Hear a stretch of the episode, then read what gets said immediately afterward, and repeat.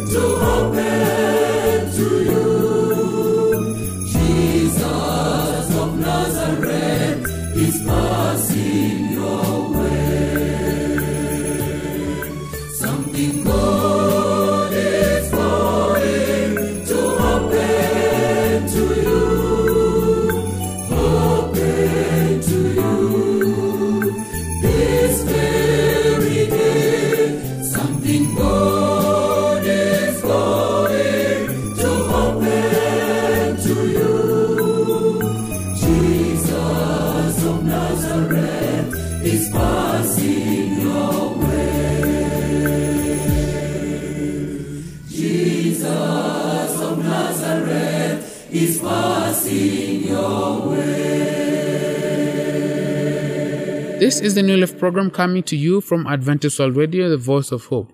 Get ready to listen to Lydia Achieng with the Family Life segment. Be blessed.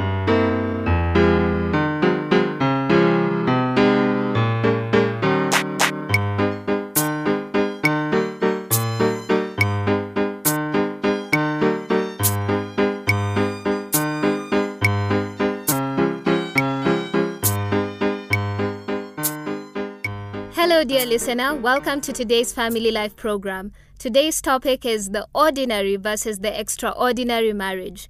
Let us pray. Father, thank you so much for this day and thank you for this marriage message. We pray that it may be of help in our marriages, that we may love like you want us to love. We pray all this in Jesus' name. Amen. So, what does it take to take our marriage from ordinary to extraordinary? Our friends Tom and Debbie Walter of the Romantic Vineyard give this insight. What makes an extraordinary marriage is one where each spouse gives of themselves a hundred percent with a willingness to lay their lives down for the other. Difficult? Oh, yes, especially during arguments where you know you're right. Possible only by the grace of God at work in both hearts. For most couples, dare I say all couples, this doesn't come naturally. It certainly hasn't for me, and Cindy says that it hasn't come naturally for her either. But it's something we reach for, and by doing so, we stand amazed at how wonderful marriage can be. By God's grace, we keep striving to make our marriage extraordinary rather than just settling for ordinary. It's something Cindy and I strive to do in marriage partnership together as we look to God to point us in the right direction. And by doing so, we stand amazed at how wonderful marriage can be. If you aren't there, we pray that for you. The following is a list that defines an extraordinary marriage. This list comes from Dustin Riechmann from the Engaged Marriage blog post. This is the extraordinary marriage. It's sacramental, Christ centered, and fully embracing of the Holy Trinity. It is a Holy Trinity. It serves as a vivid example of God's love for His people. The extraordinary marriage takes two people and joins them together with the capacity to do more good than the sum of the individuals. It lets two ordinary people combine their love of one another so powerfully that an entirely new person can be created by God through them. Additionally, it's based on a spirit of trust, open communication, and deep mutual respect. It includes a lot of problems, difficulties, tough times, and hard feelings, but forgiveness and commitment overcome all obstacles. It doesn't settle for the mediocrity and weakness that our culture says a normal marriage should be. An extraordinary marriage doesn't quit. If you're like me, you will agree that all of the above are what we want to emulate in marriage. But there always seems to be the, but I'm not sure I can do this. I learned over the years that in and of my own strength, I couldn't do these things. Then I learned that it's okay that I can't do this because when I surrendered my inabilities to God, He was able to build in me and show me how to do what I needed to in order to be the hero to Cindy. It's applying the I can do all things through Christ principle. It's like what Pastor Chip Ingram says in his post titled God's Looking for Ordinary People to Do Extraordinary Things.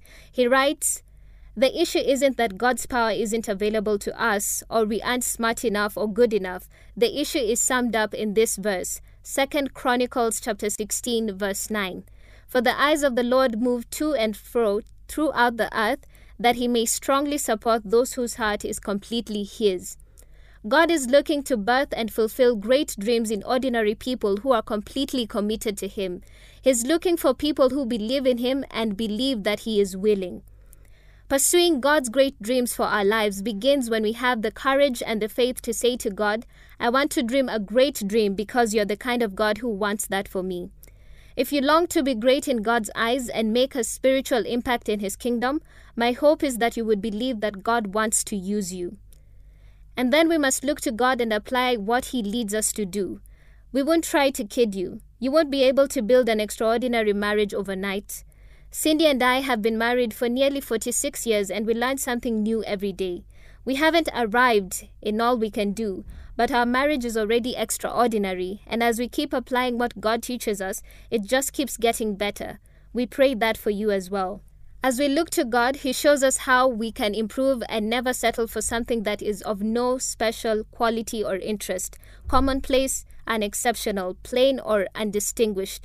Instead, God shows us how to build a marriage that will go beyond what is usual, regular, or customary, noteworthy, remarkable. But let me be clear this isn't so we would be glorified, but that God would always get the credit. He alone deserves the honor and the glory for what others see in our marriage relationship.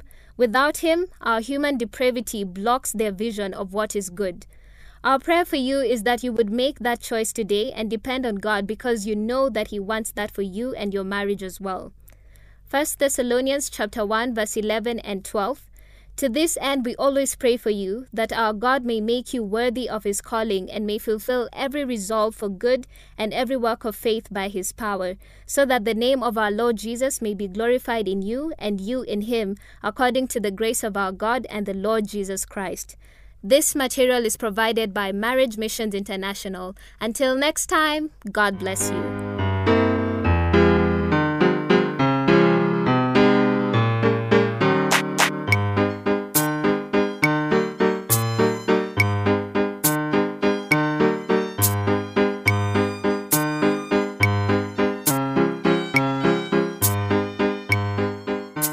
For those who just tuned, this is Adventist World Radio, the voice of hope. My name is Samuel Mwangi, and our producer would love to have your thoughts about this program.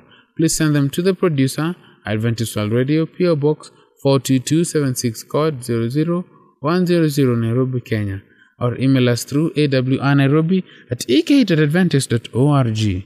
Now let us listen to Advent Homecoming Ensemble with the song The Blood Will Never Lose Its Power.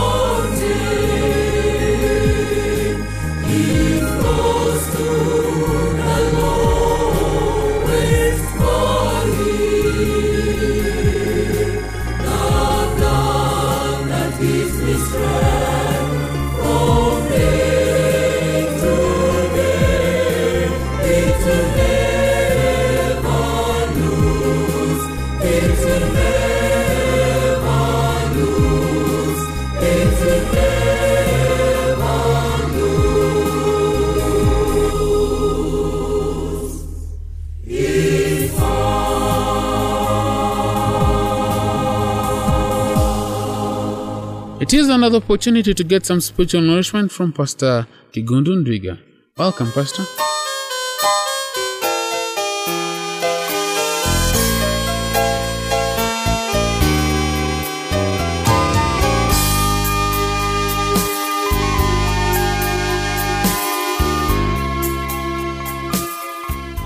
Dear listener, today I want us to look at the issue of spiritual direction.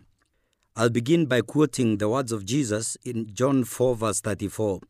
He said, My food is to do the will of him who sent me and to finish his work. Now, one of the marks of Jesus' life was his obedience to God his Father. It is also to be a mark of our lives as followers of Christ. As Christians, one of our most important tasks is to determine the will of God and to fulfill it. But now, how do we determine God's will for us? We will examine three aspects of God's will and how each can be known. We'll begin with looking at the concept of God's sovereign will. God's sovereign will is the exercise of His supremacy as creator over His creation. God is in control of everything, whether we believe it or not. Isaiah 46, verse 10 says, I, that is God, make known the end from the beginning, from ancient times, what is still to come. I say, My purpose will stand, and I'll do all that I please. Uh, Romans 8, verse 28 says, And we know that in all things God works for the good of those who love Him, who are called according to His purpose. Sovereign will of God is the easiest to know and fulfill, for it encompasses all that comes to pass. When we were born, where how we were raised and who we married. To discover God's sovereign will, you need only to look into the past at what has taken place, be it a minute or a millennium ago. All that has taken place has been according to God's sovereign will. As they say, hindsight is 20 20, and so it is with God's sovereign will. It can be known 100% as far as the past is concerned. However, comprehending what God's sovereign will is for the future is a mystery only known to God.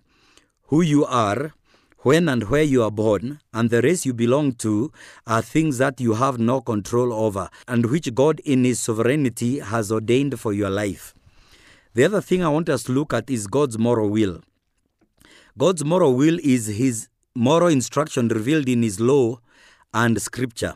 Unlike God's sovereign will, God's moral will is easier to know than it is to fulfill. Christians who regularly study Bible are sometimes faced with the predicament of knowing more scripture than they apply. Examine the following scriptures that describes God's moral will. Psalm 119 verse 105 it says, "Your word is a lamp to my feet and a light to my path." 2 Timothy 3 verse 16 All scripture is God breathed and is useful for teaching, rebuking, correcting, and training in righteousness. Joshua 1 verse 8 Do not let this book of the law depart from your mouth. Meditate on it day and night, so that you may be careful to do everything written in it. Then you'll be prosperous and successful. John 17 verse 17 Sanctify them by the truth. Your word is truth. So, application of this is discovering God's moral will is simply a matter of reading and studying God's word. For in it is recorded God's will concerning right versus wrong and good versus evil. As you apply God's word to your life, you'll conform more and more to His perfect will. In other words, you'll become more and more Christ like. The Holy Spirit uses God's moral will to help us to become more Christ like. Each time we are convicted of sin, confess and turn from it, our lives conform closer to the life of Christ. Then I want us to now look at God's individual will. A question many Christians wonder about is the extent of God's will for our lives. For example, does God's will extend to whom we marry or what occupation we should pursue? How about what kind of a car we should drive or where we should live or even the brand of soap we should purchase? Many Christians agonize over these decisions afraid that they might be missing on God's best for their lives. But you know, when we look at the book of Acts, it has many examples of how we can discover God's will. The lessons learned from the early Christians is that they sought to live their lives in obedience to God's words. Acts 1 verse 8, and not organizing of an ideal individual will of God for their lives, while at the same time being open to and usually surprised by supernatural interventions of God through visions, dreams, prophecies, angelic messengers, and the Holy Spirit in their lives. The extent of God's will. Scripture does not clearly teach that God has an ideal or detailed plan for our lives that dictate only one choice for every decision we make. Instead, God gives us the freedom to choose as long as our choices fall within His will revealed in His Word. So, how do we know God's will in our lives? The first one is uh, through God's Word. The clearest communication of God's will is found in His Word. There, we can be 100 certain that God is speaking to us. In God's Word, we find clear commands to obey, promises to claim, and spiritual truths to believe. In areas where scriptures do not speak clearly, we are given scriptural principles that guide us to make wise decisions. Some of these are found in the following verses Everything is permissible for me, but not everything is beneficial. Everything is permissible for me, but I'll not be mastered by anything. Everything is permissible, but not everything is beneficial. Everything is permissible, but not everything is constructive. So whether you eat or drink or whatever you do, do it all for the glory of God. Do not cause anyone to stumble. These are found in 1 Corinthians 6, verse 12, 1 Corinthians 10, verse 23, 31 to 32. The other way of knowing God's will is God through Spirit. Always be filled, empowered, and directed by the Holy Spirit. He'll give us His desires, thoughts, and power to do His will. As we are filled with the Holy Spirit, God is able to direct us as He moves us in the direction He wants us to go through His Spirit's work in our hearts, mind, and will. Philippians 2, verse 13 says, For God is at work within you, helping you want to obey Him, then helping you do what He wants. The other thing we need to understand is about God's sovereign will. Trust God who is able in His sovereign to keep you in His will. As you follow God by keeping His word and being filled by His Spirit, you'll see God's hand at work in your life, directing and leading in various ways. Well, you'll see God's hand in your circumstances, abilities, opportunities, advice of others, and coincidence. Romans 8, verse 28 says, And we know that in all things God works for the good of those who love Him, who are called according to His purpose. Well, we need to look also at God's supernatural work. Be open to the possibility that God may direct you in supernatural ways. However, be alert because Satan may come as an angel of light to lead you astray by appealing to the lust of the flesh, eyes, and ego. It is worth noting that all of the supernatural interventions in Acts, such as visions, angelic uh, appearances, dreams, and divine interventions, be careful when seeking an experience or sign as a basis for decision making because Satan, the master counterfeiter, will be more than happy to oblige. So, as we wrap up, I want you to make these affirmations in your life. One, God has a purpose or a plan for my life. Second, God leads me by His word, His spirit, His sovereign work, and even His supernatural work. Thirdly, I will follow God no matter what. After you have made those affirmations, please offer the following prayer with me Lord, I thank you for revealing your will to me and putting your spirit in my heart. Grant me wisdom to know your will in your word of truth and lead me by your spirit and sovereign work in my life. Amen and amen.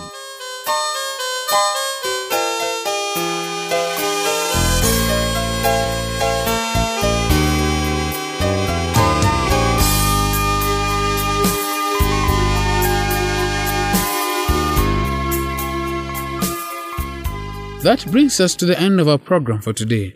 I hope that you've been blessed. Would like to have your views, comments, or questions about this program. Send them to the producer, Adventist World Radio, PO Box 42276, code 00100 Nairobi, Kenya. Our email address is awnairobi at ek.adventist.org. Join me next time, same place, same time. But until then, may our good Lord keep you safe. I've been your presenter, Samuel Mwangi.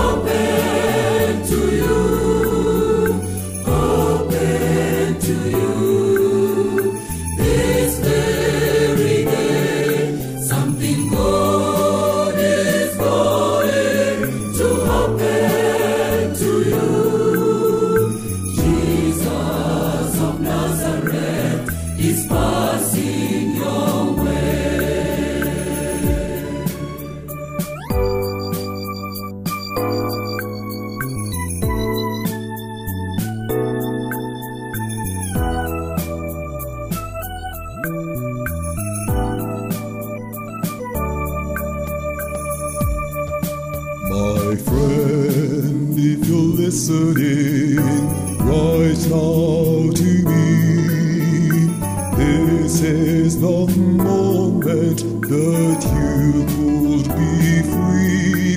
This very same Jesus is mighty today. Release your faith.